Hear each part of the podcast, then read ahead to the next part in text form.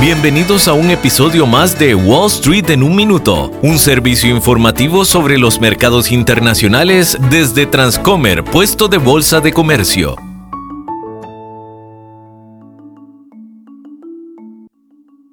Hola, soy Arturo Londoño, corredor de Bolsa de Comercio. Los mercados mundiales cayeron este lunes por la mañana debido a la amenaza de una invasión rusa en suelo ucraniano. El índice europeo Stocks 600 se desplomó un 2.7% y los futuros de Wall Street cayeron casi un 1%. En caso de una invasión, se espera que los precios del barril de petróleo superen los 100 dólares. Estas tensiones geopolíticas están llevando a los inversionistas hacia el oro, algo que tradicionalmente es considerado como un refugio ante la volatilidad. Vladimir Putin, presidente de Rusia, ha dicho repetidamente que no tiene intención alguna de invadir. Inclusive funcionarios del Kremlin han acusado a los Estados Unidos de difundir histeria. A pesar de esto, el mundo sigue previendo un ataque inminente y los mercados internacionales se encuentran reaccionando a esa posibilidad.